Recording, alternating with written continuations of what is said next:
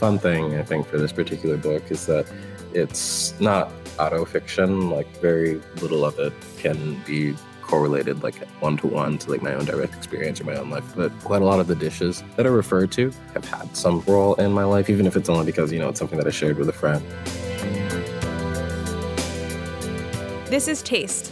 I'm your host, Eliza Abarbanel.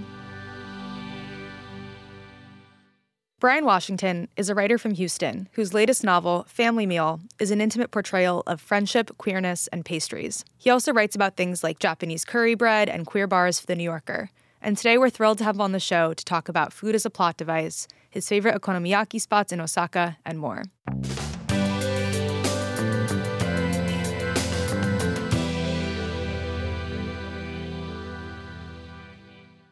Bryan Washington, this is Taste. Thank you for coming on the podcast. Thank you so much for having me on. It means a lot. So I have to know, what have you eaten today so far? What have I? I've, I've, eaten nothing today. Actually, it's oh uh, no, great. You know, I feel like I probably should have had a meal at this point, but uh, I've I've nothing yet, just coffee. well, it is morning, and after this conversation, you might be a little hungrier. I would imagine yeah, yeah, I've got my fingers crossed. So I'd love to just start out by talking a little bit about how food literally fuels your writing. Do you have any favorite writing snacks or meals that you make? Well, in the midst of writing family meal, I was making a lot of quesadillas, and like this is really just simple, bare bones, like tortilla, cheese. Like sometimes I might add an egg, and sometimes like some hot sauce. Uh, but finger foods, anything that's like really tactile and accessible. Um, there used to be um, a, a, cafe um, that I lived near, and they would make a Taiwanese fried chicken, um, but mm. like bite size, you know. So I would always like pick up just like a tiny little bag and maybe like um, radish cake and like a coffee, and that was like what got me through um, writing uh, quite a lot of uh, the first quarter, at least, of the family meal. But I wrote the book between um, Houston, uh, the Bay Area, um, and Vancouver, and I wrote quite a lot of it in LA. So it really depended on where I was and what snackier places were in the vicinity. Yeah, that sounds like a really good rotation. It's almost like popcorn chicken, right? When you can pop it into your mouth like that. Yes, yeah, yeah. It made for a nice time. Uh, there's so many good like cooking and eating scenes in the book. Do you ever like when they're making a okonomiyaki, for example, do you go make okonomiyaki or like you don't need to go that far? I usually do, and largely because since each of the characters to some degree is using the act of cooking to communicate in a way that they may not necessarily have access to as far as like language is concerned, having a sense of how working through a dish from someone who is maybe a bit more proficient in the kitchen as opposed to someone who's maybe less proficient in the kitchen as opposed to someone who's maybe somewhere in the middle describing that on its own without feeling through it would be quite challenging for me at least. I know that there are people who can do that but i, I haven't quite cracked the code there. So having a sense of like what that feels like physically like can someone uh, work through this recipe or work through this dish whilst having a conversation uh, for example or to what degree is someone's um, attention going to need to be focused on a particular um, dish? Uh, these are things that i think are easier to elucidate on my end if i'm able to like work through it a few times so it's like method cooking and writing almost. Yeah, almost. Yeah, yeah. that's more thoughtful than probably what I'm doing. But yeah, yeah, I, I like the idea of talking about uh, skill in the kitchen and how that translates into how it's being written because I think you're right that it is such a big giveaway into like uh, a person's background or maybe like what they're trying to convey with the food. Are there any like food scenes in the book that you think especially represent that? Mm, that's really interesting. There's a moment about three quarters away through the book where TJ, one of the protagonists of the novel, has had uh, a sleepover at uh, a friend's place, and the following morning, uh, that friend's mother uh, makes a meal uh, for TJ, and it isn't a formal thing, it isn't the sort of thing that's expected, but within, I suppose, like the architecture of this particular home, like between the mores of this particular home. Like you just don't send someone out into the world with having without having you know received some sort of nourishment or having received um, some sort of sustenance. So I think that for me, like a challenge for the book has been trying to find different ways to show how people distribute care and how they conceive of care and how they modify that care from context to context, but without doing it in like a didactic way or in the way of like, this is my thesis on care, or like, this is a thesis on care for these particular characters. Yeah, definitely. I feel like in that scene that you're talking about, there's also a language barrier, right, between TJ yes, and yeah. the grandma yes. or aunt. Yeah, between Noel's Noel's uh, aunt. Yeah. Yeah. Um. So I remember like it's such a nice scene because he's about to kind of like slink out the door and leave, and even though like there isn't an explicit language, it's like pointing to the stove, like go sit down and eat this before you go, which I think is uh, one of the most like pure forms of care that there is, probably. Mm-hmm. Yeah, trying to find a way to bridge like the the language divide, but like the the act of wanting to like bridge that divide, I think is super interesting and the sort of thing that I gravitate toward in fiction. Definitely, and I feel like in Family Meal, food is tied to like these concepts of care and also memory and nostalgia. And I'm curious if any of the foods in the book represent that for you. If there are other foods that maybe kind of trigger these feelings. Mm, okonomiyaki is definitely one of the dishes that I have just a lot of touch association with, and that I have quite a lot of like, I suppose, you could say like memory generally, um, as far as like associations are concerned. I mean, to some degree, many of the dishes that are alluded to, like in the bakery scenes, have some sort of like general association for me. I mean, a, a fun thing I think for this particular book is that it's not auto fiction. Like very little of it can be, I suppose, like correlated like one to one to like my own direct experience or my own life. But quite a lot of the dishes that are referred to or that are you know given uh, page space like have had some role in my life, even if it's only because you know it's something that I shared with a friend or something that you know someone cooked for me, or I cooked for them, or that you know we we dined um, out. So that was that was definitely a, a fun portion to like have friends uh, spend time with the book and say, oh, you know, we ate you know at so and so, or we had you know X Y Z um, dish. Yeah, it's like um, writing someone into a book without actually making a character about them, which is maybe for the best for the friendship, I would say. yes, yes, it's ideal. It's a less obnoxious way of uh, acknowledgement. Yeah. And no one is like, wait, do I really talk like that? yes, yeah, yeah. So you mentioned okonomiyaki. I know that Japan often comes up as a theme in your writing, and I'm curious if you could maybe say a little bit about like what your own relationship with Japan is like. Um, especially, I know you spent time in Osaka. Yeah, I this is funny because I just got back maybe uh, a little over 24 hours ago. I'd been out oh, of town wow. doing some uh, um, events out there.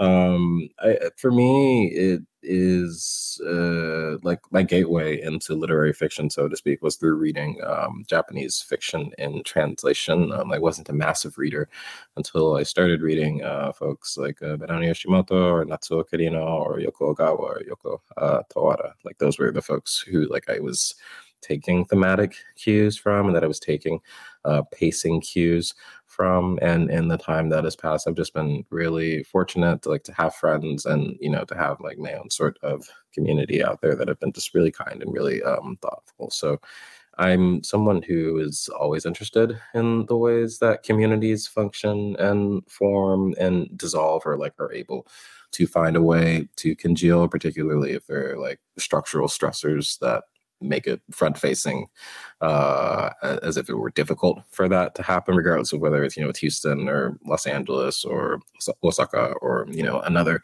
city and I, have just been fortunate to get to spend like a, a little bit of time uh, doing that um, in and around osaka definitely and when you are in osaka or maybe on this most recent trip um, where do you like to eat what do I like? yeah, um, I, I'm uh, really well. It's it's a it's like a great food city because like it's really difficult to have a bad meal like it's just it's really challenging just to have something where you're like mm, like that's that's not what i was thinking of or that's what i ordered. So i'm really at the behest of friends uh, more often than not and we end up at you know whatever izakaya or like whatever udon stall or like whatever um, mom and pop uh, spot and like i've it's it's i can't think of like a recent memory where I was like, oh, like that was like very, you know B minus or like very C plus. Like even if something is like not what I expected, like it's always been like really really good and like uh really really thoughtful. So I've been fortunate uh, in that regard. Yeah, that sounds really great. I know that Osaka has so many like rich food traditions. Are there any dishes that like you have to have when you're back in Osaka or feel like especially tied to the area? Mm, well, okonomiyaki is definitely tied to the area, but like quite a lot of people just make it at home in lieu of like yeah. eating um, it, it, out. Um, so maybe I'd say takoyaki. Um, like uh, it is like a bit of a, a, tourist thing to do, but going to Dotonbori and just like hanging out at like a, a takoyaki stall and just like passing through um, really quick, it like scratches an itch, even though it's it's something that it's kind of like okay, like you've done it once and you know it's time to do something else yeah yeah but like i live in new york and i eat a bagel probably once a week you know like sometimes it's it's maybe right sure, sure. um so uh, speaking of the book how do you know if somebody looks like they drink tea. That's hilarious. Uh, i think for that particular uh, scene it was meant to allude to just like the wisdom of like this older person that was uh, sitting next to Kai more so. People ask me this question uh, and I didn't know that it would be like such a point of like contention like you know the the aura or like the energy of like a, a tea drinker. But I think it was just um, like this you know this much older person who is uh, sitting alongside Kai and just seeing him being like really contented and just being really um, I suppose composed and sort of making uh, that judgment call. So it was more um, the intention at least was more uh, tongue in cheek than uh, meant to be uh, prescriptive. But it has been interesting uh, talking to folks uh, about that like tiny moment. It's always fascinating, like which moments uh, folks uh, let stick stick with them. Do a lot of people ask you that? Yeah, I've gotten this question like five or six times, like out of readings. Like people yeah. will come out because you know the book's been out for a little while now, and you know folks will you know it's like, hey, like so how did how did you know he was drinking tea? It's like I.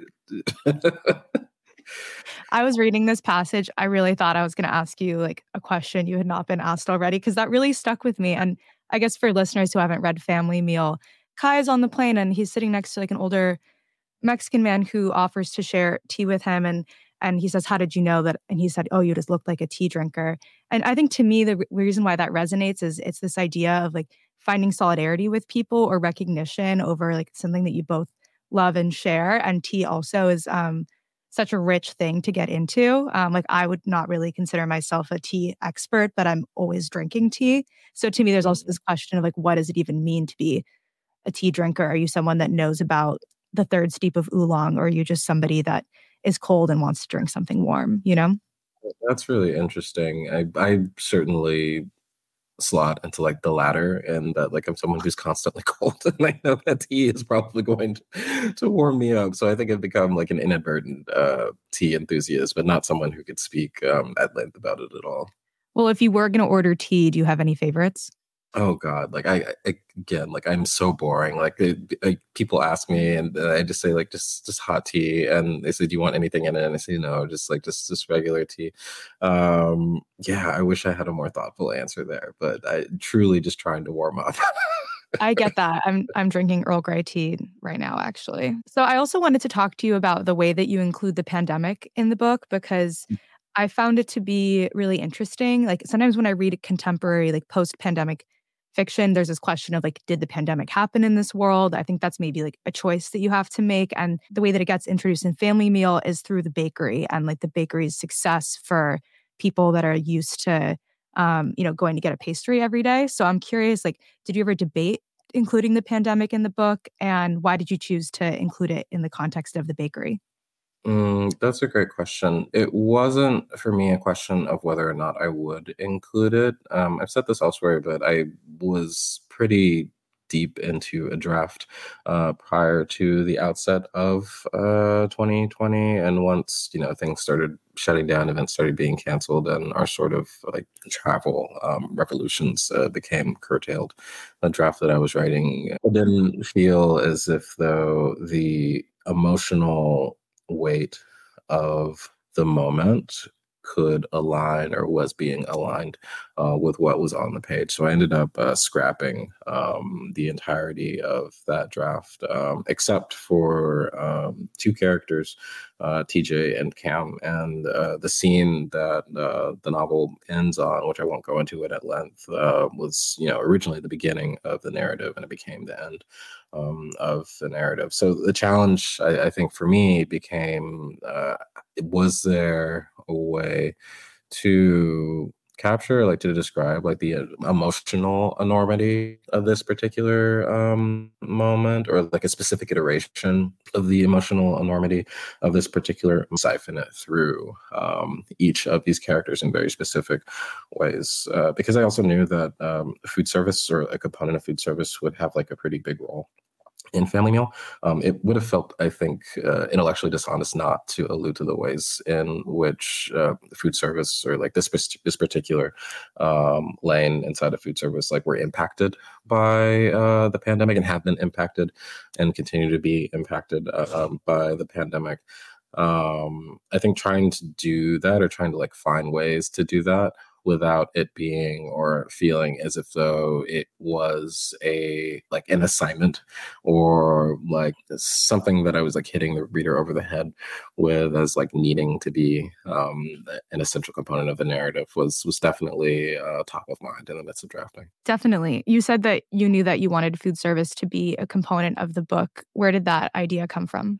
Mm, I knew that I wanted to write a narrative about characters that wanted to communicate their love for one another, a platonic love, um, but love nonetheless. Um, and that was stacked atop this question of like, what does you know a queer platonic love look like or what forms can it take or what forms can queer friendship take particularly when there are characters who do not have um, the lexicon for expressing that care or for expressing uh, that friendship for one another. Um, i think that in quite a lot of ways like cuisine or the sharing of a meal probably more specific um, can act as a shorthand for reaching uh, questions or for entering conversations that might feel a bit structurally clunky um, to uh, place in front of the reader. Um, otherwise, like because uh, sustenance is like essential for each of us, like each reader, each member of the audience, although perhaps to varying degrees, but like essential nonetheless. Like we all need sustenance to some degree. Um, having that as a sort of like foreground or a foundation um, to lead into or to segue into questions of okay, you know, what does care look like? What does care look like for these specific folks? What if you know the care that we feel is necessary um, is not actually what someone else needs or not actually what someone else wants or what if the care that we want what if that changes over time and now you know we're, we're sort of like in this liminal period or this liminal space of uh, not quite knowing what we want but knowing that it isn't what we've been told that we should want. Um, each of these questions doesn't really have concrete answers and i'm not particularly interested in uh, ascribing or um, ending up with concrete answers but furthering the question i think is is what's most fascinating uh, to me. And having like that shorthand again of like sustenance to fall back onto or uh, the commerce um, in you know the food trade to fall back onto that is so familiar uh, to so many of us acts as like a sort of uh, a, a, really useful um, landing spot as we pass from like transition point to transition point of those questions. Yeah i definitely see that and i think it's interesting that a bakery is the food business that the book is centered around because it's not necessarily like as essential for your sustenance as say like a grocery store or a place where you can get dinner but at the same time i think because it has that kind of extra level to it it is like that much more of care or something like that. Yeah i'm, I'm really glad. Like a question that was also top of mind for me was uh, one of uh, what pleasure looked like for each of these characters and how pleasure changes forms for person to person as like their context shifts or as their understanding of like themselves or the people around them can shift and having a location you know that is in many ways front facing is like a conduit of pleasure like a bakery like all sorts of warm associations and positive associations for like a literal um, bakery. Um, having that act as a sort of uh, landing spot for these other conversations um, about pleasure that may not necessarily be as uh, immediately discernible or front facing as immediately um, discernible. Felt like it would be really useful for like me structurally. Yeah and i think the gay bar also does a very similar thing in that way. Yeah yeah the yeah the gay bar does a similar thing like uh, this question of like uh, how queer spaces serve as points of pleasure or can serve as points of pleasure and like for who specifically are these locales opening themselves up to as sources of pleasure, right? Like, are marginalized folks, folks of color, are they having access to the same amounts or the same kinds of pleasure in these spaces? Are trans or like non binary folks, like, are they privy to the same amount of pleasure or the same access points of pleasure in these spaces? So, like, to what degree are the different folks who like occupy like these spaces that are front facing again as like sources of pleasure like sites of pleasure for everyone who spends time in them. Um, is that actually true um, depending on like your level or like stratum of marginalization like inside of that actual um, space? Uh, these can be uh, again uh, clunky questions like to proffer to like a reader to an audience is sort of like cold. Uh, so having a sort of like visage through which um, to you know begin serve as a foundation it has been useful uh, for me yeah, I really liked all of those sections. And like as somebody who's queer myself, I really love the dialogue that the queer characters have. Like it sounds so natural. Do you just like walk around eavesdropping on people? Like how do you write dialogue in that way? no, no, no. I, I have uh, I have friends who are much funnier and much thoughtful, much more thoughtful and, and much smarter uh, than me. So it isn't. It's it's not a matter of like eavesdropping or even taking you know what what other folks have said so much as just trying to be um, as mindful as possible about how the ear picks up dialogue and what specifically is like sticking with an ear. It's like it's kind of a, a tricky thing in that if we were to like transcribe um, everything that we you know said over the course of a day um, 99% of it would just be just horrible dialogue. It would just be like absolutely asinine to like sit there and read.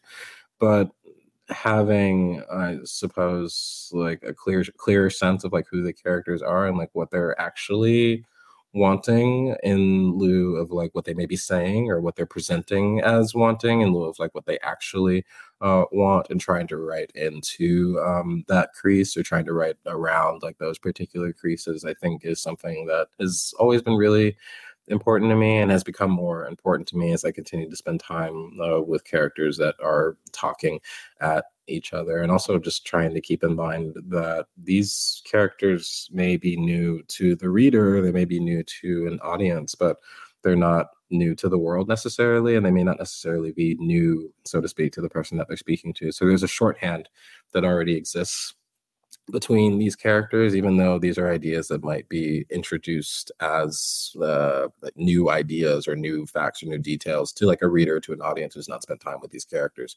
They know each other, they knew each other, and they're forming new opinions on top of like that foundation or that pre-existing foundation. So trying to treat um, characters as if though you know they're actually people who, who were full of like contradiction and complication of like i'm this is a character that bryan is writing to show you know xyz theme i think uh, is always a challenge but it's something that's really important to me. Yeah i think the intimacy that comes out of that is really beautiful.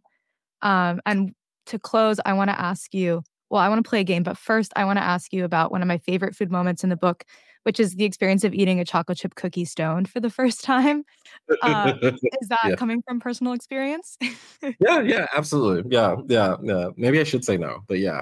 I mean, okay. any you know, sort of like warm baked treat when you have like a nice, like mild high is, uh, I think that that's you know that's it. Like that's you know can't do much better.